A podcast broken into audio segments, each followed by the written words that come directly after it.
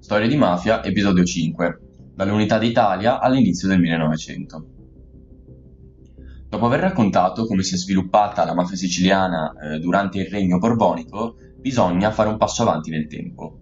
Nel 1861, come tutti sappiamo, la Sicilia eh, diventa sotto il dominio dell'Italia Unita.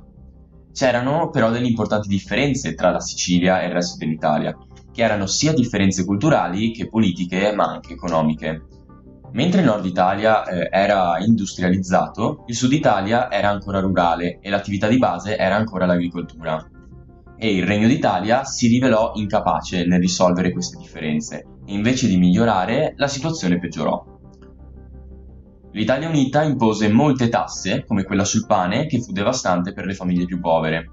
Inoltre, eh, il governo aveva imposto la leva militare obbligatoria di ben sette anni, la leva militare durante il regno borbonico non esisteva e quindi questo toglieva lavoratori famiglia, alle famiglie, che ne risentirono parecchio.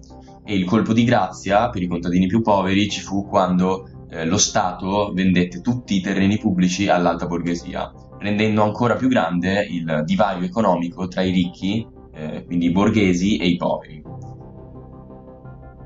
Una delle conseguenze di questa situazione fu la nascita del fenomeno del brigantaggio, Molti contadini, dopo l'unificazione del Regno d'Italia, si ribellarono e, e furono dichiarati fuori legge, diventarono eh, briganti e svolsero le loro attività di ribelli nascondendosi sulle montagne e spesso erano protetti da altri contadini e organizzavano azioni di, di guerriglia contro le istituzioni governative.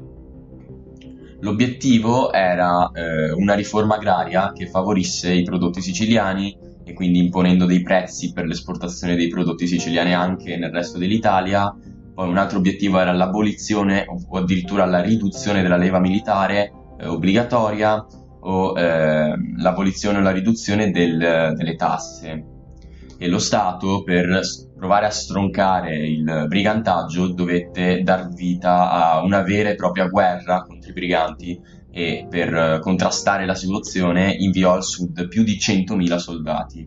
Quindi ci fu una guerra tra lo Stato e i, briganti, e i briganti che avvenne tra il 1861 e il 1865 e questa guerra causò più di 3.500 morti e altrettanti arresti. Nonostante, come abbiamo visto nell'episodio precedente, la criminalità in Sicilia fosse eh, già presente prima dell'unità d'Italia, si può dire tranquillamente che l'origine della mafia contemporanea risalga proprio all'unità d'Italia.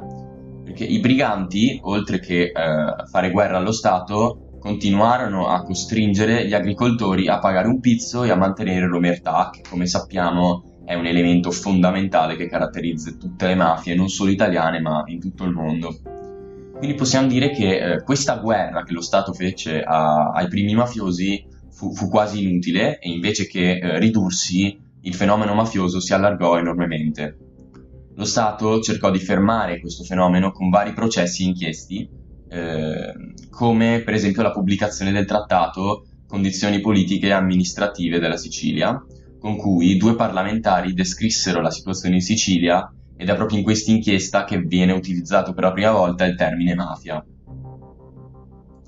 I parlamentari, avvalendosi delle testimonianze sia di persone comuni ma anche di magistrati, di questori e di rappresentanti delle forze dell'ordine, descrivono eh, la mafia eh, come si presenta, ossia come un, un insieme di briganti, di malandrini che erano anche alleati con i ricchi proprietari terrieri e che eh, trae forza tramite l'uso di violenza e eh, delitti.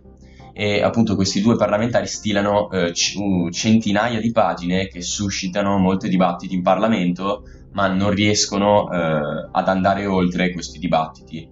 Per, eh, però si possono trovare eh, sicuramente delle analogie tra quell'epoca e la nostra e soprattutto per quanto riguarda i rapporti fra mafia e politica. È narrato infatti che eh, i mafiosi erano in un certo modo protetti da alcuni politici e quando eh, i capi mafiosi si trovavano sotto processo venivano quasi sempre assolti, anche se le prove erano eh, evidenti sotto gli occhi di tutti.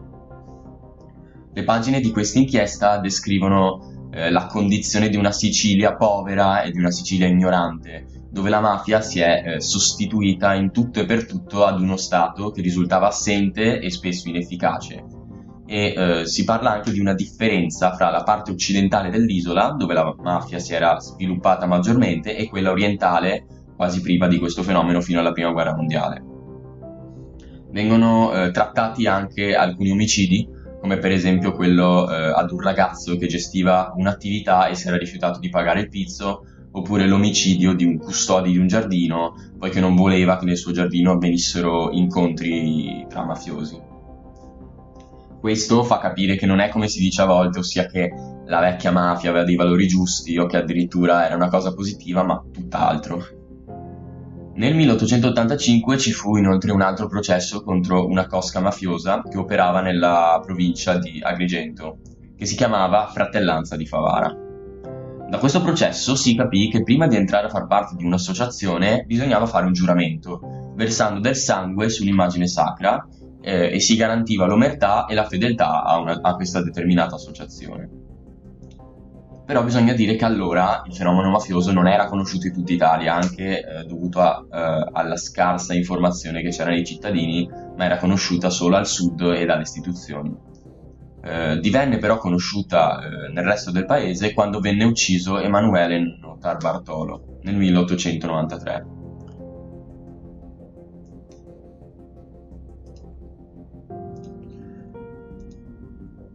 Nortar Bartolo è stato un sindaco di Palermo, a cui era stato incaricato di riorganizzare il sistema bancario siciliano dopo la crisi che era avvenuta per l'Unità d'Italia. Eh, lui stava riuscendo in questa impresa, ma questo non andava bene alla mafia, che quindi decise di ucciderlo.